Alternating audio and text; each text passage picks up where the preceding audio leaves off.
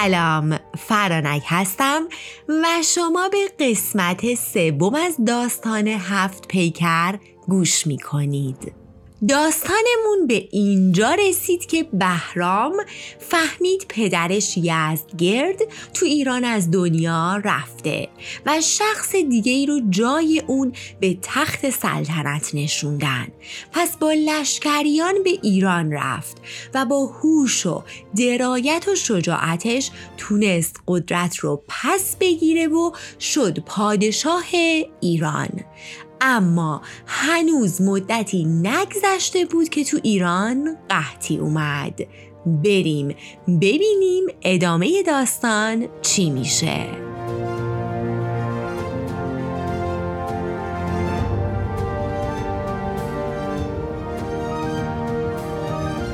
که شد از کوچیک گرفته تا بزرگ خودشونو باختن و رو آوردن به داستانای صدمنی قاز و خرافات. اما بهرام از اونجا که تو سرزمینی گرم و خشک بزرگ شده بود راه های مقابله با این مشکلات رو خوب بلد بود. بهرام از همون اولی که به تخت نشست برای پیشگیری از چنین مشکلاتی و طبق اون چه که تو یمن یاد گرفته بود دستور داد تا انبارهایی رو برای جمع کردن غذا و آزوقه برای روز مبادا در نظر بگیرن. و در نتیجه وقتی قحطی کشور رو گرفت بهرام خیالش آسوده و دلش به اون انبارها قرص قرص بود. پس دستور داد تا در اون مخازن رو باز کردن و چهار سال قحطی با وجود آزوغه های جمع شده راحت تر گذشت. بعد از چهار سال اولین بارون که بارید و همه چی که کم کم رونق گرفت مردم به پشت بوم خونه هاشون رفتن و دعا و نماز شکر به جا آوردن. از هر بومی صدای آواز می اومد و مردم همه خوشحال.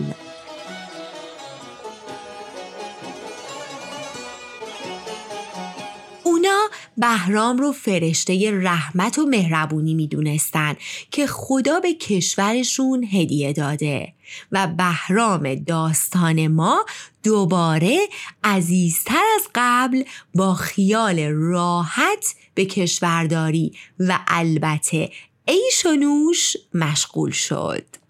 در این میون بین کنیزایی که دوروبر بهرام میچرخیدن و بهش سرویس می‌دادن دختری دلربا و تناز از مملکت چین به اسم فتنه بود. فتنه ای که برای خودش فتنه ای بود. فتنه ای که هوش از سر بهرام برده بود و بهرام دل در گرو اون داشت. پس اولش برای اینکه بتونه اون رو به خودش نزدیک تر کنه به عنوان کنیز مخصوصش انتخابش کرد. اما وقتی دید که فتنه به این راحتی ها دم به تله نمیده و هرچی از بهرام توجه بیشتر می‌شد از فتنه بی توجهی بیشتر پس تصمیم گرفت که اون رو با خودش حتی به شکارگاه ببره. اون رو به شکارگاه ببره تا مهارت و قدرتش رو اونجا به رخ فتنه بکشه. و بهرام مطمئن بود که فتنه با دیدن گورگیری اون بیچون و چرا به بهرام دل میبازه و بله رو میگه. پس روزی از روزها بهرام و دار و دسته به شکارگاه رفتن و البته فتنه رو هم با خودشون بردن. بهرام نمایش رو شروع کرد هر مهارت عجیب و غریبی که توی شکار بلد بود دونه دونه اجرا کرد فتنه اون همه هنرمندی رو می‌دید و هیچی نمی گفت و اصلا لب به تحسین باز نمی کرد. بهرام بعد یه مدتی دید نه خیر انگار شکارهای اون شکارهایی به اون بزرگی توی چشمای تنگ کنیزک چینی جا نمیشن. پس میره جلو و به فتنه میگه تو بگو من چیکار کنم که تو منو تحسین کنی؟ در واقع بهرام داستان ما که همه چی رو سید می کرد خودش سید فتنه بود و تو دام دلبری و تنازی اون دست و پا می زد.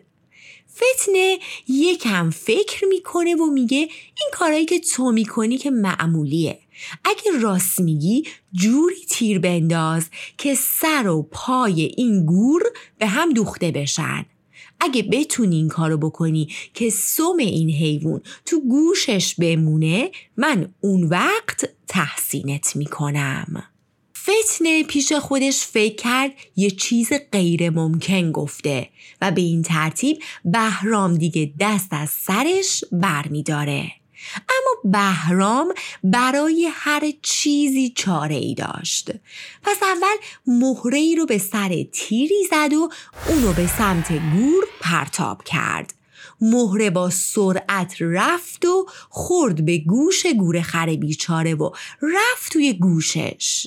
حیوون بیچاره که از وجود مهره تو گوشش ناراحت بود سمش رو بالا آورده بود و شروع کرده بود به خاروندن گوشش.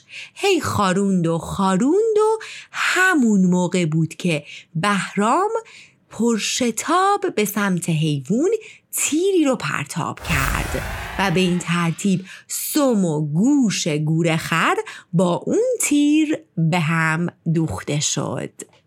با این حرکت دهن همه اطرافیان باز مونده بود باورشون نمی‌شد بهرام همچین شرط ناممکنی رو ممکن کنه پس شروع کردن به دست و جیغ و هورا و اما وقتی بهرام به سمت فتنه برگشت دید باز هم ستایشی در کار نیست و فتنه همچنان بیمحلی می کرد. بهرام گفت بیا شرط تو هم اجرا کردم. اما فتنه با بیاعتنایی گفت خیلی خوب اما اینا دلیل بر زور و قدرت تو نیست. هر کسی با تمرین زیاد می‌تونه این کارا رو انجام بده. کارایی که تو می‌کنی و بابتشون بهش میبالی با تمرین و مبارست بهشون رسیدی. هیچی دیگه. بهرام از عصبانیت صورتش قرمز شده بود. شمشیرش رو در آورد تا سر فتنه رو به خاطر این گستاخی از تنش جدا کنه. اما یهو به خودش اومد و خشمش رو کنترل کرد و فتنه رو به دست یکی از فرماندهانش سپرد تا اون رو به گوشهی ببره و دخلش رو بیاره. هر چی فتنه التماس کرد آتش کینه چشمهای بهرام رو کور و گوشاش رو کر کرده بود. فرمانده فتنه رو برد و همین که اومد به زندگیش پایان بده فتنه زد زیر گریه و التماس کرد که بهش رحم کنن. فرمانده تا چشمش به چشمهای فتنه افتاد برق چشمهایی که نافذتر و قویتر از تیزی شمشیری بود که تو دستش بود نتونست کارش رو تموم کنه و از کشتن فتنه صرف نظر کرد. فتنه رو برد به قصرش و بهش پناه داد و رفت پیش بهرام و به دروغ بهش گفت که فتنه رو کشته. بهرام که پشیمون شده بود کلی قصه خورد و خودش رو بابت این تصمیم عجولانه ملامت کرد. اما دیگه فایده ای نداشت. بهرام یار تنازش رو از دست داده بود.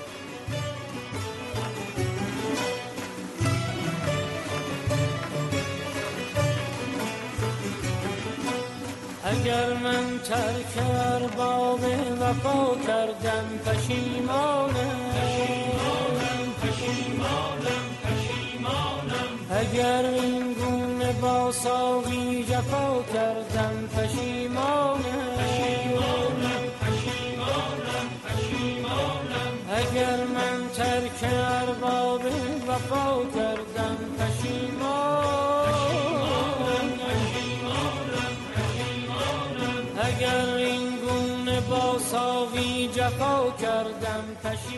از اونور فتنه مطمئن بود که بهرام از این تصمیمش پشیمون میشه و بالاخره یه روزی این دروغ برملا میشه.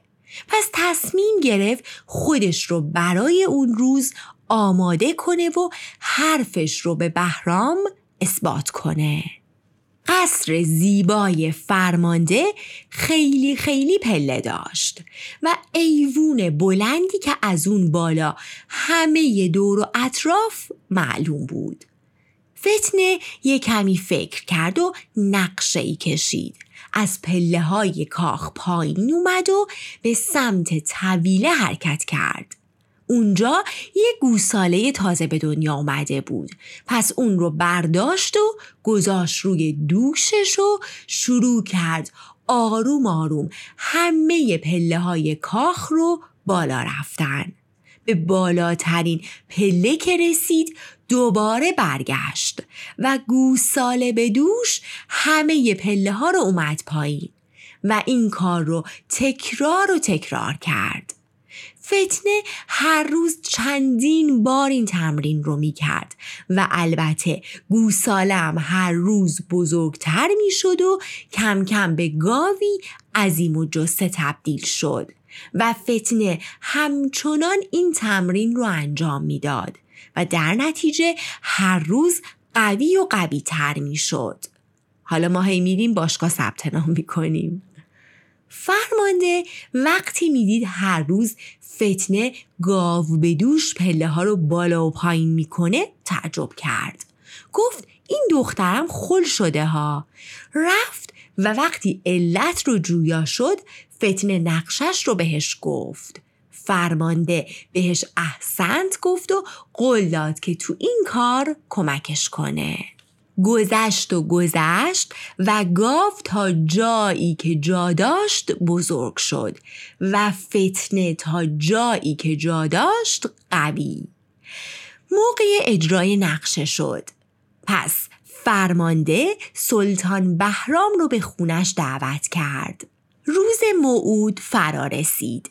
بهرام همین که وارد امارت فرمانده شد اون همه پله و بلندی کاخ اون رو یاد خوورنق زیبا تو دوران بچگیش انداخت. پس با یادآوری خاطرات قدیم روحش تازه شد و به فرمانده گفت چه امارت زیبایی داری. فقط مشکلی که هست این که تو دوران پیریت چجوری می‌خوای این همه پله رو بالا و پایین کنی؟ فرمانده که منتظر بود تا بحث به اینجا برسه گفت من که آدم جنگجوی بودم و همیشم ورزش می‌کنم و کلن ورزیدم. پس فکر نمی کنم به مشکلی بخورم. حالا تازه اینکه چیزی نیست. تو امارت من زنی زندگی می‌کنه که می‌تونه یه گاو عظیم و جسه رو بذاره روی دوشش و از این پله ها چندین و چند بار بالا و پایین کنه. بهرام فکر فرمانده داره شوخی می‌کنه. اما همون موقع دید زنی خوش هیکل در حالی که صورتش رو پوشونده گاو گنده به دوشش داره و پله ها رو داره میره بالا. زن هی پله ها رو رفت و اومد رفت و اومد. سراخر اومد پیش بهرام و گفت آیا سرورم تو مملکت خودش کسی رو می‌شناسه که بتونه با زور یا تدبیر این گاو رو از پله ها بالا ببره و پایین بیاره؟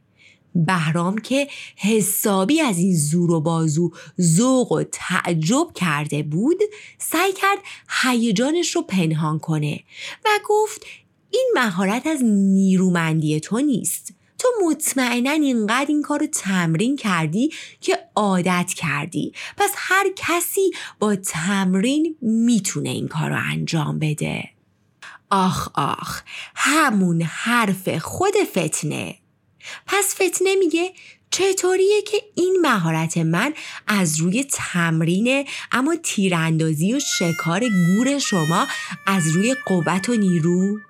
و اونجا بود که فتنه روبنده رو باز کرد و بهرام که چشماش چهار تا شده بود شوکه و اصلا نمی‌تونست حرف بزنه یک کم که گذشت هوشش که سر جاش اومد اول خدا رو هزار مرتبه شکر کرد که فتنه زنده است و از فرمانده هم کلی تشکر کرد. از فرمانده تشکر کرد که دل به دل خشم اون نداده و پذیرفت که اشتباه کرده. از اونور فتنه به پای بهرام افتاد و بهش ابراز علاقه کرد و گفت که چقدر دوستش داشته و تمام اون بیمحلیا و ناز و اشوه ها از سر لجبازی و صد البته عشق بوده اون که میگن اگر با من نبودش هیچ میلی چرا ظرف مرا بشکست لیلی؟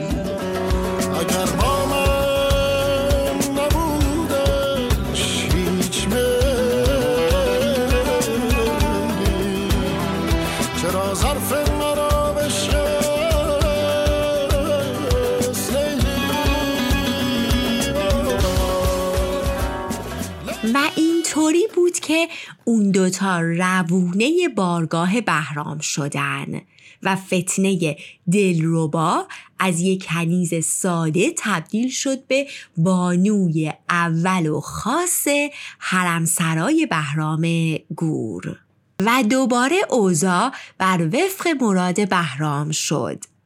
اون پیرمردی با تجربه و کاردان به نام نرسی رو به وزارت خودش انتخاب کرد و همه کارای سخت و مدیریتی رو سپرد به اون و خودش هم با خیال راحت مشغول عیش و نوش بود. که بهش خبر می‌رسه که خاقان چین لشکری عظیم جمع کرده و داره به سمت ایران میاد و به قصد تصرف سرزمین بهرام داره حرکت می‌کنه.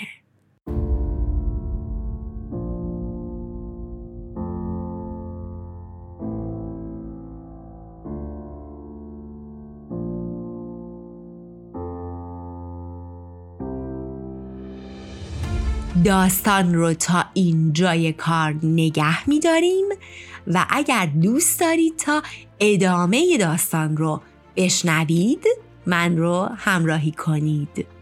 خندون و شاد و سرکیف باشید.